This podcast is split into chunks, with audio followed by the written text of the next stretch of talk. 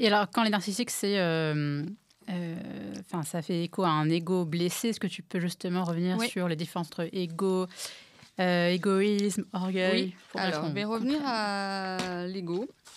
Oui, je tiens aussi à préciser, pour en revenir euh, à l'histoire du pervers narcissique aussi, ce qui n'est pas pervers narcissique, je tiens à le préciser parce que maintenant ça a toutes les sauces, c'est un peu pénible, c'est blesser l'autre n'est pas pervers narcissique.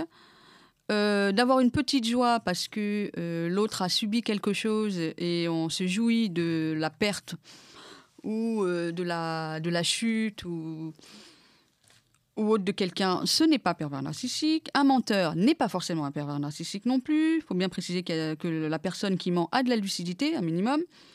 Et une personne normale peut arriver, à, arriver à vouloir triompher de quelqu'un d'autre. Voilà. Donc ça, je tiens à préciser que c'est pas pervers narcissique. Je rappelle que le pervers narcissique, il est, c'est un parasite, il est vide de lui-même, il a besoin d'une proie, c'est un prédateur. Euh, il y a un énorme vide à l'intérieur de lui. Euh, voilà. Donc ça n'a rien à voir. Ça, je tiens vraiment à le, voilà, à le préciser parce que souvent on met Mhm. tout, tout à la sauce là de. tu fais bien. C'est ça. Alors, euh, je disais, donc de- du coup pour l'ego, pour revenir un petit peu sur l'ego, ce que je voulais rajouter aussi, c'est qu'il y a une différence entre, euh, comment je pourrais dire, l'égocentrisme, comme je l'expliquais la dernière fois, l'égoïsme et l'orgueil et la fierté. C'est important de le- De d'en parler également parce que ça va vous donner d'autres nuances qui sont un petit peu différentes. Alors déjà, comme on l'a dit, l'ego, donc euh, c'est quand même quelque chose de très mental. Donc on veut le pouvoir. hein, comme je, l'ai expliqué, c'est quelque chose qui est lié au pouvoir. Donc l'ego, pour rappeler la définition, c'est défendre son système de valeurs, avoir raison. Donc il s'attache donc à vos rôles, à vos possessions, les belles choses, les réussites, etc. Donc l'ego nous éloigne de notre vraie nature, donc il nous éloigne de notre être, de nous-mêmes. Euh, on est autocentré donc sur moi-je, on n'est pas dans le présent. Il faut savoir que l'ego tourne autour du passé et de ce qu'il a vécu, de ses programmes, et il se défend. Et plus on culpabilise, plus notre ego nous dirige. Donc il y a un moment où il ne faut plus que ce soit notre ego qui nous dirige, mais notre être, Mhm. donc notre âme. Donc ça, c'est euh, pour euh, l'ego. Donc l'ego, c'est jamais assez. Il entretient toujours une frustration puisqu'il veut rester toujours dans la toute-puissance. Par contre, l'égocentrisme la grande différence, c'est que dans l'égocentrisme, on va parler plutôt d'insécurité. C'est-à-dire que c'est une personne qui est dans une très grande insécurité, donc elle va tout ramener à elle dans son monde et se protège des autres. Donc c'est pas tout à fait la même chose. L'égoïsme, c'est encore autre chose par rapport à l'égocentrisme. L'égoïsme, c'est on impose ses désirs à quelqu'un pour son propre intérêt. Du coup, dans l'insécurité, on met des murs de protection qui insécurisent les autres parce qu'on se protège. Et les autres vont forcément à un moment donné se protéger contre la personne qui se protège et qui insécurise en retour à nouveau. Donc c'est interminable. Donc dans l'égocentrisme, on est dans de la défense en permanence, on est dans un mécanisme de protection en permanence, on est dans une, euh, on cherche à préserver euh, son image, euh, voilà, son ego, par manque, vraiment gros manque d'amour de soi. Une insécurité euh, de quel type? Enfin, hum, La peur euh, de l'autre parce qu'on pense qu'il va nous blesser? Oui. faire du mal Oui, il va y avoir, alors il va y avoir la peur du, du monde extérieur. Oui, c'est que tout est tourné autour de la personne. Donc c'est beaucoup plus nocif quelqu'un d'égocentrisme que quelqu'un d'égoïste. Par contre, ce qu'il faut comprendre avec la personne qui est égoïste, c'est qu'elle a beaucoup d'attentes. Et ça, ça va parler à beaucoup de gens. C'est que souvent, vous, vous allez faire des choses et un jour, vous décidez de ne pas le faire à une autre personne. Et là, bizarrement, la personne va vous dire Mais qu'est-ce que tu es égoïste? Mm. Sauf que la personne qui dit Qu'est-ce que tu es égoïste? Elle est en train de vous dire Je suis déçue parce que tu n'as pas fait ce que je te demande. Tout simplement. Donc à un moment donné, elle est juste déçue dans ses attentes. Donc plus il y a d'attentes, plus il y a d'égoïsme en fait.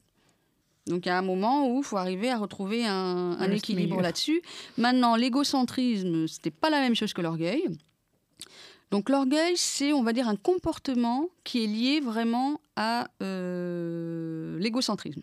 C'est-à-dire que c'est j'impose mon système de valeurs aux autres.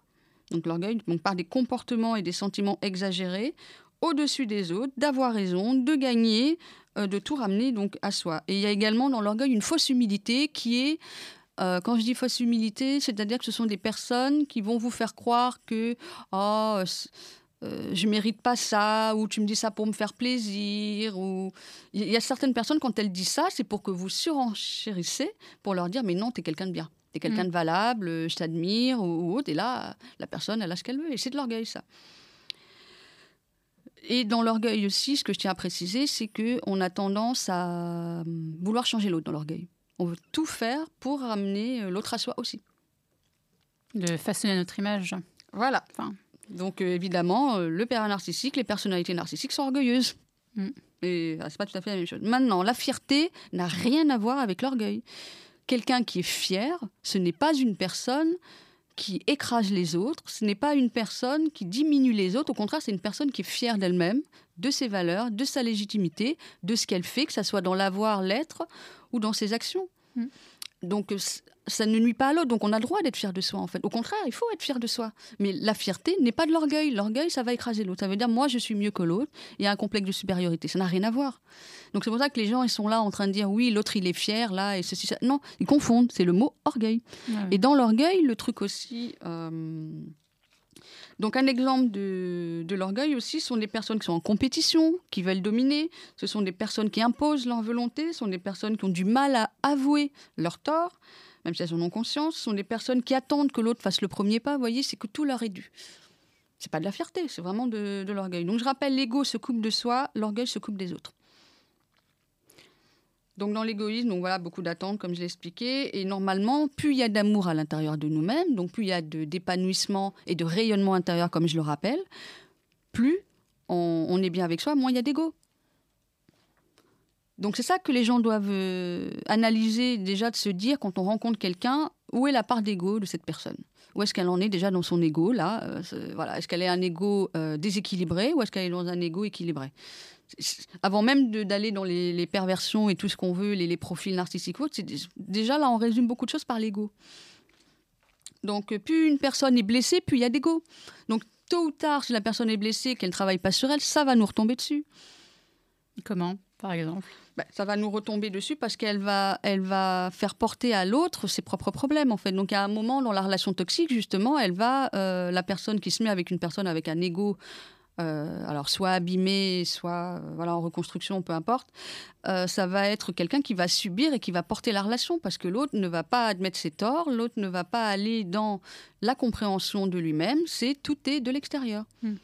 Et d'autant plus si la personne a des pathologies, d'autant plus si la personne est une personnalité narcissique, d'autant plus.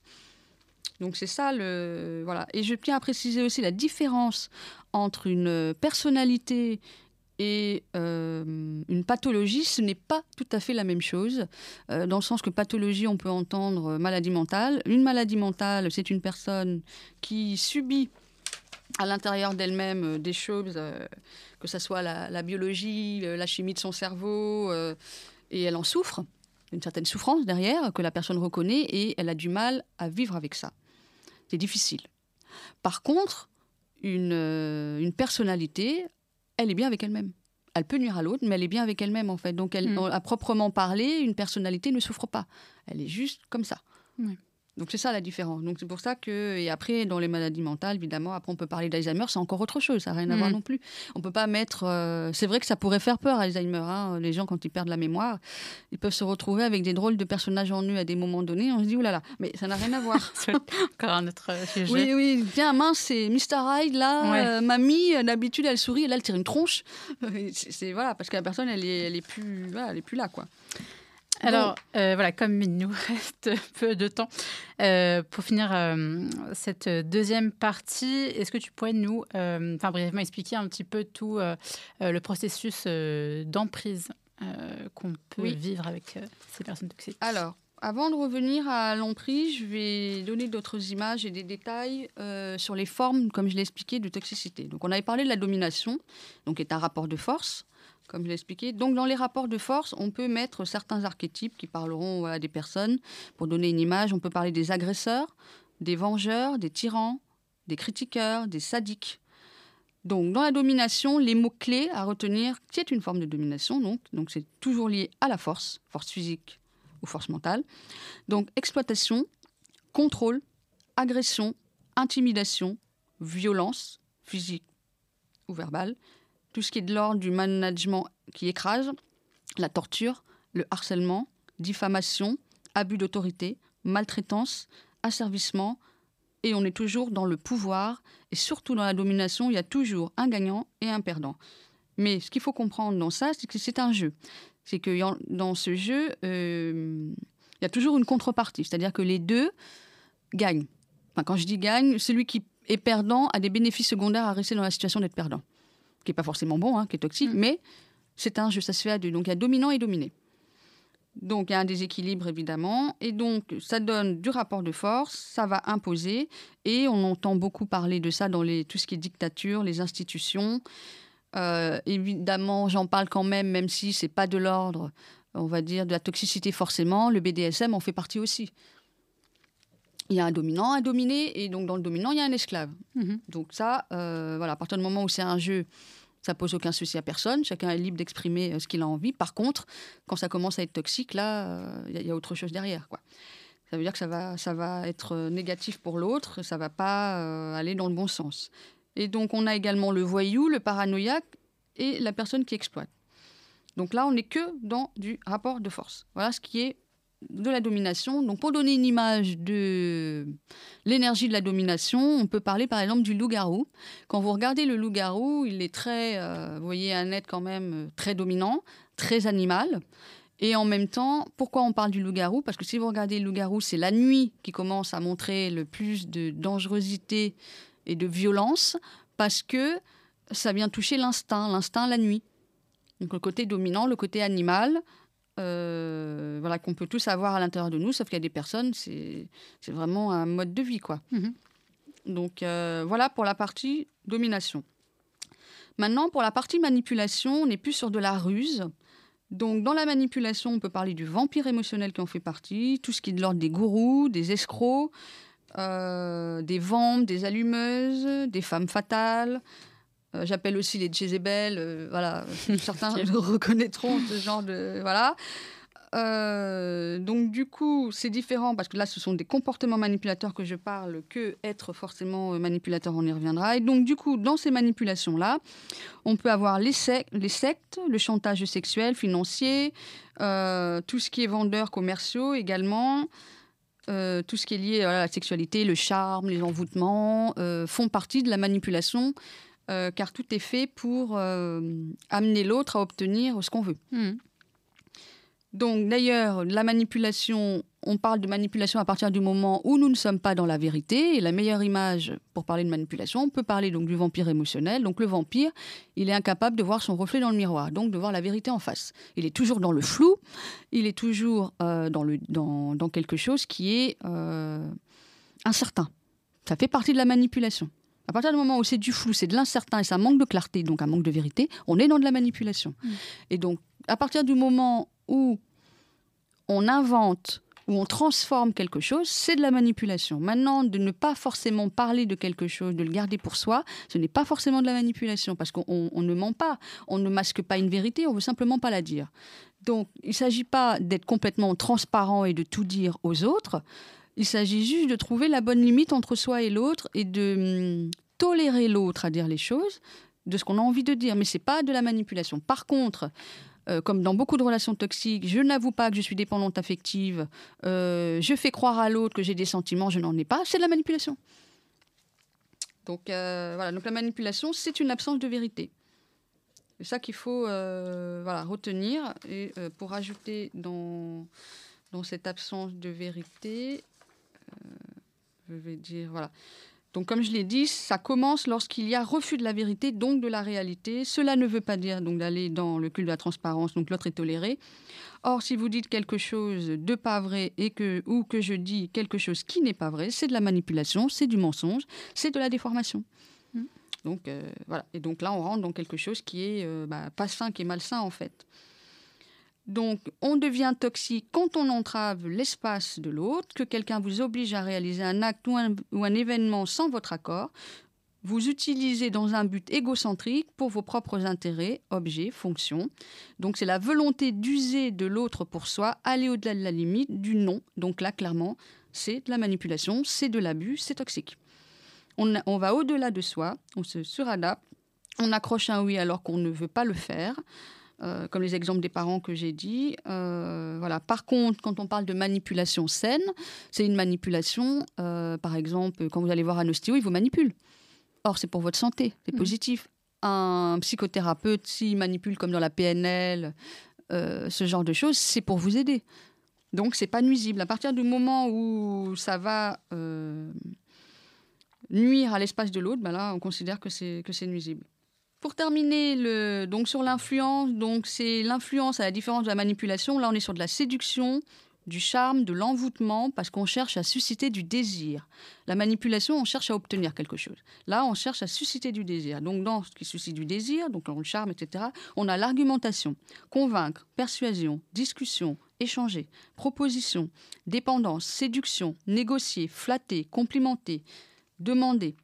Donc là, on peut parler de tout ce qui est marketing, médias, pub, politique, euh, coach aussi éventuellement. Hein. Ils sont dans une forme d'influence, des mmh. gens influents, comme on dit d'ailleurs, euh, donc des gens qui sont charismatiques. Donc du coup, on va avoir euh, dans l'aspect négatif de, de l'influence, donc la sirène, les gens dépressifs, les gens fous, les folasses comme on dit, les gens dépendants, séducteurs, victimes. Ce qui est important de retenir dans l'influence quand c'est négatif, c'est que par exemple la sirène, elle séduit et vous emmène avec elle au fond de l'inconscient. Donc ça veut dire qu'elle fait tout pour vous amener dans son monde, mais elle vous fait couler. Donc c'est aussi euh, des, voilà, des personnes euh, voilà, toxiques. Donc comme dans le mythe d'Ulysse, il y a un moment où dans ce mythe on voit Ulysse qui est attaché à. Un mât, c'est euh, de rester avec sa raison pour ne pas se laisser envahir par le chant des sirènes. Hmm. Donc c'est ça. Donc c'est lié à l'influence. Donc c'est pas du tout la même chose que la manipulation et la domination. il peut y avoir une bonne influence et une mauvaise influence comme les Voilà, vaut mieux avoir une bonne, influence. Là, je suis euh, dans l'influence là. Oui, directement. Mais pour le bien, Pour le bien, bien sûr. Euh, et donc, juste pour en revenir maintenant sur le soi toxique, comme tu me l'as demandé, donc, quand on le devient nous-mêmes toxique, ça passe par plusieurs choses. Donc, c'est déjà nous-mêmes, qu'est-ce qu'on entretient comme pensée avec nous-mêmes? Est-ce qu'elles sont positives ou négatives? Est-ce qu'elles sont malsaines? Est-ce qu'elles nous tirent vers le haut ou elles nous tirent vers le bas? L'environnement, quel est l'environnement qu'on a avec les autres, l'environnement qu'on a avec nous-mêmes? Est-ce qu'on a un corps qui fonctionne bien ou qui a des problèmes hormonaux? Parce que les problèmes hormonaux, bah, ça change quand même les humeurs des gens, donc ça peut mhm. faire partie euh, de comportements toxiques sur le long terme, parce que la personne lunatique, elle est bien gentille, mais il y a un moment donné, on l'a subit. Euh, et comment on, s'entretient de soi avec soi? Donc tout ce que nous sommes capables de voir dans le monde extérieur n'est que le reflet de notre monde intérieur. Donc du coup, qui fait qu'on va devenir euh, avec des comportements toxiques, voire après euh, des personnalités toxiques Donc c'est les échecs, les traumas, les souffrances, les séparations, le mensonge à soi-même, l'ego qui l'emporte, les projections négatives, on est contre-productif, on est dans le jugement, on est dans les blessures. Donc, savoir que les gens dépendants ont des failles narcissiques assez importantes puisqu'ils ont une basse estime d'eux-mêmes. La faille narcissique, ça ramène toujours vers une basse estime de soi et non pas vers une supériorité. C'est que tout est ramené pour dire je suis nul, je suis pas assez, il me manque quelque chose. On est tourné vers le manque. Mhm. On n'est pas vers l'abondance. Donc, on est vers j'ai quelque chose de travers, je doute de moi-même, tout ce que je fais, c'est jamais assez, c'est pas méritant. Voilà. Alors que dans la personnalité narcissique, c'est l'inverse elle, elle a une haute estime d'elle-même. C'est juste que comme cette, haute estime d'elle-même, qui est illusoire, bien sûr, mais c'est pour compenser son ego très fragile. Mhm. Or, dans les failles narcissiques, on n'a pas forcément euh, un ego hyper fragilisé de la même manière, mais on va vers des personnes qui, au contraire, vont se diminuer. les failles narcissiques diminuent tout le temps. C'est jamais assez, on n'est jamais assez bien, euh, on, contredit tout le temps et on va vers du, de l'autosabotage, on va dire. Et donc, le, problème après de la toxicité, donc, c'est qu'on va vers des blessures. Les blessures nous amènent vers des émotions négatives. Donc, ça peut être, donc, comme je l'expliquais, désir, passion, jalousie, colère, déconnexion de soi, dichotomie, ignorance de plusieurs aspects de nous-mêmes, donc d'être dans le déni, l'orgueil, l'égoïsme, etc. Et donc, on a nos besoins qui ne sont pas satisfaits et on a une mauvaise connaissance de soi. Donc, ça veut dire que la connexion le lien entre soi et l'autre, euh, on n'est pas, on n'est pas au clair. On a des troubles de l'attachement. Donc je précise que les troubles de l'attachement sont des troubles qui sont liés à la sphère affective, c'est quel est le rapport d'attache que je peux avoir avec l'autre. Donc ça, on y reviendra. On a un problème d'estime, évidemment, de confiance en soi, on a un problème pour se valoriser, on a un problème d'insécurité, on a du mal à être dans l'autonomie et la liberté. Voilà les aspects qui font que si ces aspects-là, on n'est pas au clair, on va vers des comportements toxiques et voire plus. Donc ça génère en nous de la frustration, du manque, de la perte, donc de la souffrance, et on va se cliver. C'est-à-dire que se cliver, on, va avoir une partie de nous qui va rester dans cette souffrance et euh, on reste bloqué avec cette blessure. Et à un moment donné, il faut comprendre que quand on est bloqué avec cette blessure, si on a eu des traumas, il y a un moment où le trauma sera toujours plus fort que la logique. Donc, même si on le comprend, si on ne le libère pas, il sera toujours là. Parce qu'il y a une charge émotionnelle Mm. derrière à libérer par rapport à ça. Et ce qu'il faut rappeler aussi, c'est que le prédateur, lui, il évite d'être blessé et il essaye de se satisfaire le plus possible à l'extérieur des besoins qui n'arrivent pas, qui sont insatisfaits. Donc du coup, pensée destructrice, complexe d'infériorité, non-respect des limites des autres, dépendance affective, opportunisme, rabaisser, victimiser, contrôle, donneur de leçons, sans qu'on ait rien demandé, ça, ça va vers des failles narcissiques. Donc on devient toxique par nos comportements, par des blessures non résolues, par des besoins non satisfaits, frustration qui déclenche donc des émotions négatives. Donc qui dit blessure dit ego, défensif. Et cette défense, on va utiliser des masques. Il y a plusieurs masques pour nous défendre. Je vais en citer quelques-uns après. Et du coup, ça nous met dans des réactions hyper toxiques parce qu'on devient dans, dans des automatismes de surréaction. Et donc, dans les masques de l'ego, euh, bah, il y a le tragédien, par exemple, c'est celui qui est toujours en train de faire de vivre des drames. Donc, il se cache derrière ces drames pour se protéger, parce que derrière les drames, on peut plus me, peut plus me blesser. Je suis déjà blessé. Ensuite, on peut avoir le cartésien, qui fait partie aussi d'une, euh, d'un masque euh, voilà, d'ego. Alors, dans le cartésien, c'est je justifie tout par mon raisonnement et par mes connaissances. Donc, comme je connais, je suis pas blessé. Ensuite, on va en avoir un qui est plus classique, c'est celui du gentil. Donc, la personne, par exemple, qui va utiliser le masque de l'ego du gentil, elle, elle va euh, dire Moi, je veux zéro conflit, comme ça, tout le monde m'aime et je ne subis plus. Mais ça ne veut pas dire qu'on est soi-même. Mhm. C'est juste qu'on met en place des stratégies pour éviter d'être blessé. Donc, c'est pour ça qu'il faut apprendre aussi à connaître euh, nos modes de fonctionnement là-dessus. Maintenant, la grande question que tout le monde va me poser, c'est pourquoi certains ont des comportements toxiques et d'autres non, malgré des vécus difficiles. C'est là la grande différence, c'est que les frustrations refoulées, les colères non exprimées, comme j'ai parlé de la colère de l'enfant tout à l'heure euh, qui n'avait pas le droit de s'exprimer, il a deux façons de réagir. Soit l'enfant va se soumettre et va donc refouler ses émotions, soit il va au contraire réagir. Et c'est là qui fait la grande différence. C'est que si l'enfant ne l'exprime pas, c'est donc enfoui. Et si c'est enfoui, ça va se transformer en rancune et avec le temps en rage, haine. Et là, on, vient, on va vers de la haute toxicité. Quoi. Enfin, on va vers quelque chose de vraiment toxique.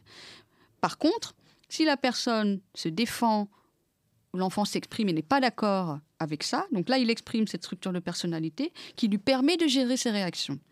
Donc, il va être capable, l'enfant, d'accepter les réactions et non pas les refuser, de le mettre de côté. Sauf que cette acceptation va générer d'autres émotions, bien sûr, qui va être de la tristesse, de la déception ou d'autres sentiments qui viennent. Or, les personnes qui refusent, qui refoulent, qui accumulent, se transforment en rancune. C'est ce qu'on avait parlé la dernière fois des rancuniers. Et donc là, derrière, on a un désir de vengeance et ça peut emmener de plus en plus, évidemment, à un côté prédateur. Mhm. Du coup, l'inconscient est chargé de violences qui ne sont pas libérées.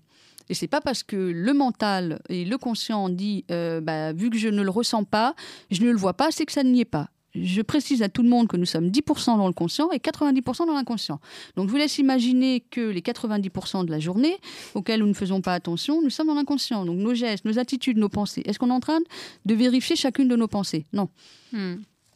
Donc on est vraiment dans... euh, voilà, donc c'est ça la grande différence entre une personne qui peut le devenir et une personne qui ne l'est pas. Euh, je vais dire quelque chose. Oui, enfin, donc euh, quand on accumule pas mal de, de ressentiments, de rancunes euh, en nous, euh, Ouais. parce qu'on l'a pas libéré, bah, justement, euh, comment on peut le libérer Alors, euh, quand on le conscientise, quand on devient euh, adulte, qu'on n'est plus cette euh, petite enfant sans défense? Alors déjà, souvent, les personnes rancunières vont aussi avoir des comportements passifs-agressifs. Donc ça va être tourné autour d'autres comportements. Euh, je m'explique pour l'avoir connu, hein, parce que sinon je ne pourrais pas citer cet exemple-là. Euh, les personnes rancunières vont jouer par exemple sur le sarcasme, l'ironie, les sous-entendus. Mais on sent derrière que c'est des pics. Mm. C'est une forme, c'est même pas une forme, c'est de l'agressivité qu'on retourne contre l'autre si c'est de l'agressivité qu'on retourne contre l'autre, c'est une forme de colère. Sauf que c'est une colère tellement froide, parce que dans le rancunier, elle est Mm. froide et rentrée, que c'est pas à chaud où on va libérer, casser un bon coup, euh, allez, ça va passer. Non, là, on va carrément euh, le faire très subtilement. Mais la personne, elle sent une tension, mais elle fait pas forcément le lien que ça cumule en fait de frustration. Donc, ce sont des gens extrêmement frustrés, les rancuniers. hein. Euh, les gens qui sont dans des colères sans arrêt sont des gens qui ne savent pas gérer leur frustration. Alors après, on rentre dans un autre débat qu'on va peut-être pas définir là, mais après, il y a la capacité de gérer les frustrations ou pas. Et ça, ça dépend euh, voilà, de, de l'éducation et, euh, et du, vécu de la personne en fait. Parce que, euh, pareil, je dis ça pour les mamans, apprenez à vos enfants à être frustrés. Si vous donnez toujours tout à vos enfants, ils ne peuvent pas élaborer la frustration, ils ne peuvent pas la gérer. Mmh. Donc ça donne des adultes qui ont du mal à gérer la frustration, c'est-à-dire du mal à gérer le non et donc les limites. Parce que la frustration nous permet de nous mettre dans les limites. Mais quand on est enfant, qu'on dit non, l'enfant comprend qu'il ne peut pas faire ce qu'il veut, donc il perd sa toute puissance, qui est nécessaire à un moment donné, pour pouvoir commencer à se rendre compte qu'il est dans un monde où il y a des limites et les choses ne font pas comme lui veut. Donc il apprend à gérer cette frustration en comprenant que cette frustration lui permet de, comment dire, de voir qu'il y a des limites. Et donc il apprend à l'intérieur de lui-même à accepter ses limites. Mhm. Or, euh, les, parents surprotecteurs, euh, les mères qui donnent tout à leurs enfants, euh, c'est une catastrophe. C'est une catastrophe. Et ça, c'est toxique. Mhm. Parce qu'après, ben, Donc, ça donne des adultes qui, sont encore des enfants et qui n'arrivent pas à résoudre leur frustration et ça vient vers du caprice, ça vient vers plein d'autres choses. C'est terrible, quoi. Et dans le dépendant affectif, bah, il y a une partie qui est comme ça. Et donc justement, enfin, on en vient à la dépendance affective donc qui peuvent, euh, enfin des personnes qui peuvent donc se retrouver facilement dans des relations euh, dites euh, toxiques. ça provient d'où cette dépendance affective? Ça vient de, de carence affective à la base? Alors, avant de parler de, dépendance affective, il faut déjà parler des troubles de l'attachement. Toute personne qui a, que ce soit la personnalité narcissique, que ce soit le pervers narcissique, que ce soit des pathologies ou, ou autre borderline, ce que vous voulez, schizophrène ou autre, on est dans un trouble de l'attachement qui est insécure. Forcément. Alors, dans le trouble de l'attachement insécure, il y a plusieurs troubles d'attachement. Qu'est-ce que le trouble de l'attachement? C'est déjà le rapport au premier lien que l'on a avec une autre personne, c'est notre maman. Tout dépend comment la maman s'est occupée de nous dans l'enfance, va déterminer l'attachement après. C'est-à-dire que si la maman est présente pour l'enfant suffisamment, mais que par moment elle ne l'est pas, l'enfant garde une confiance dans le lien, quoi qu'il arrive. Ça veut dire qu'à un moment donné, il a intégré la maman à l'intérieur de lui-même, il sait qu'elle est là, et que même si elle n'est pas là, je me sens bien. Mhm. Or, dans le trouble de l'attachement insécure, malheureusement, je n'ai pas confiance dans le lien. J'ai perdu cette confiance parce que la personne était là et n'était pas là et n'a pas été suffisamment là dans, la, dans, dans les besoins de l'enfant. Donc à un moment donné, il va y avoir donc d'autres troubles. Donc on a le trouble insécurisant qui va regrouper le trouble anxieux, donc les gens qui vont être dans l'anxiété, l'attachement anxieux et l'attachement évitant. Et ensuite, après, on a l'attachement sain. Et après, on a dans le, plus dans l'insécure, on a aussi un mélange des deux entre l'anxieux et l'évitant, qui lui, il est plus euh, désorganisé. C'est-à-dire qu'il passe tantôt anxieux, tantôt évitant. D'accord. Et ça, c'est beaucoup de personnes. Enfin, est-ce que c'est beaucoup. Enfin, comment dire, c'est quoi un peu le ratio entre voilà. Et donc, ça va euh, jouer sur la sphère affective. Et c'est là où on peut se poser des questions. Parce que souvent, par exemple, le trouble de l'attachement évitant, on aura tendance à positionner ce genre de personne euh, avec une très mauvaise connaissance, qui est forcément une personnalité narcissique ou une personne, euh, comment je dirais, perverse narcissique ou autre, parce que ce sont des gens qui ont du mal à aller dans leurs émotions. C'est l'évitement. C'est comme je l'ai expliqué au début, du parent qui dit à l'enfant, tu n'as pas le droit d'être en colère, l'enfant reste souvent seul, donc il comprend que sa figure parentale n'est pas là pour lui. Donc, qu'est-ce que l'enfant va faire? Eh ben, en fait, il va se débrouiller tout seul, il va devenir autonome très tôt, et du coup, il va se couper de ses émotions parce qu'en fait, il peut pas les gérer. Donc, du coup, il les met de côté parce que les parents ne l'ont pas aidé à le gérer, et donc, du coup, il grandit comme ça. Donc, il grandit dans l'évitement de souffrir. Donc, dans l'évitement du lien, puisque le lien lui renvoie que on n'a pas été là pour moi. Hmm. Donc, comme on n'a pas été là pour moi et que j'ai souffert, ben, je vais éviter. Donc, ce sont des personnes qui vont tout faire, j'en ai pas mal en séance aussi euh, là-dessus, qui vont tout faire en fait pour éviter le lien d'intimité avec l'autre. Parce que l'intimité, c'est danger. Donc, il y a tout un travail de rééducation pour apprivoiser un lien qui a été absent. Par contre, l'anxieux, l'attachement anxieux, lui, il va plutôt euh, avoir peur quand l'autre s'en va. C'est-à-dire qu'il va toujours avoir besoin de l'autre à côté, pour pouvoir se rassurer. Et là, on rentre dans la dépendance affective hmm. beaucoup plus.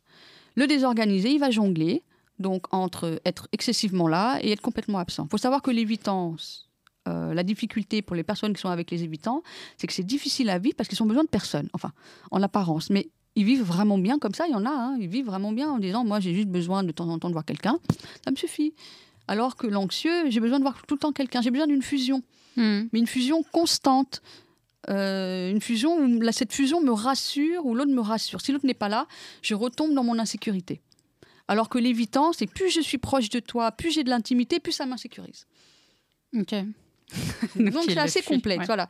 Et donc, comme ce sont des gens, pour les évitants, qui se coupent de leurs émotions, on pourrait penser qu'ils n'ont pas d'empathie, qui sont froids, un peu comme euh, les autres structures dont j'ai parlé. Alors que ce n'est pas le cas. Mais les personnalités euh, narcissiques et pervers, etc., font partie évidemment d'un trouble de l'attachement, forcément, et donc Mhm. insécure.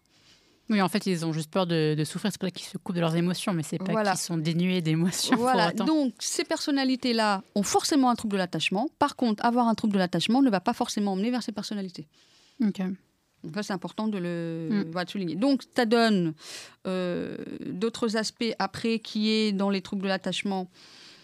euh, ça donne au niveau de l'immaturité, en fait. Donc là, pour euh, en revenir, la différence entre quelqu'un de toxique, de difficile, d'immature et de sain. Ça, je pense que c'est important pour tout le monde. Quelqu'un de sain sera forcément sécurisant. Toxique, difficile, immature, c'est insécurisant. Retenez bien ça déjà. Donc, dans le toxique, dans une personne en tout cas dans une relation toxique, on sera dans de la séduction beaucoup plus. On va, l'autre va nous posséder, donc du coup, il va nous croire que l'autre, euh, on, on est l'objet pour l'autre, donc euh, il nous vide de notre joie, de nos efforts, de notre confiance. On ne devient que pour lui. Donc c'est quelque chose d'insécurisant, c'est quelque chose qui est addictif. Tu te sens dépendant lié à l'autre, comme si ta vie n'a plus de sens sans lui ou elle. Tu réponds à ses besoins de façon intermittente, et on viendra à l'emprise, que ça a un lien avec ça. La séduction se fait en réveillant en toi des émotions extrêmes, que ce soit l'extase, la honte, la rage, la jalousie, le doute, le désespoir, et ensuite tu tombes dans la résignation. Tu seras toujours fautif avec des personnes toxiques, et elles vont toujours faire en sorte de t'emmener dans le chaos. Et comme j'ai expliqué le chaos, c'est une absence de raisonnement, donc ça ne sert à rien d'avoir de la logique sur quelque chose où c'est le bazar. Et donc, dans ce chaos, ben, on ressent tout plein de- tout plein d'émotions extrêmes. hein. et, et vu qu'il y a beaucoup de gens, comme ils n'ont pas suffisamment d'amour d'eux-mêmes, ils sont à la recherche d'adrénaline. Adrénaline, ah, quand je ressens ces émotions extrêmes, j'existe. Hmm.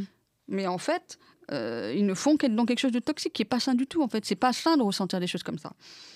Et donc, ça va créer après. euh, donc, les personnes toxiques sont forcément des personnes endommagées, très insécures, ambivalentes, fuyantes, très instables émotionnellement, changeants. On marche sur des œufs, on ne sait plus comment se comporter avec eux, tellement c'est illogique. Ils font des crises régulièrement. Alors, je ne parle pas de crises par rapport à des traumas, mais c'est des crises pour un oui, pour un non. Et c'est souvent des crises pour foutre le bazar. C'est pas du tout des crises pour. euh, parce qu'il y a un réel problème, en fait. Et donc, je disais que ce sont des personnes très instables émotionnellement, on marche sur des œufs, on a l'impression qu'on va porter la relation, des comportements addictifs, donc beaucoup de jalousie, de contrôle, de mensonges, de manipulation, d'agressivité. On n'est jamais, pour la personne euh, toxique, sa priorité, les besoins de l'autre l'embêtent. Et dès que, par contre, l'autre s'éloigne, là, il revient parce qu'il recherche toujours sa nourriture. quoi. Hmm. Voilà. Merci Célia. Je t'en prie.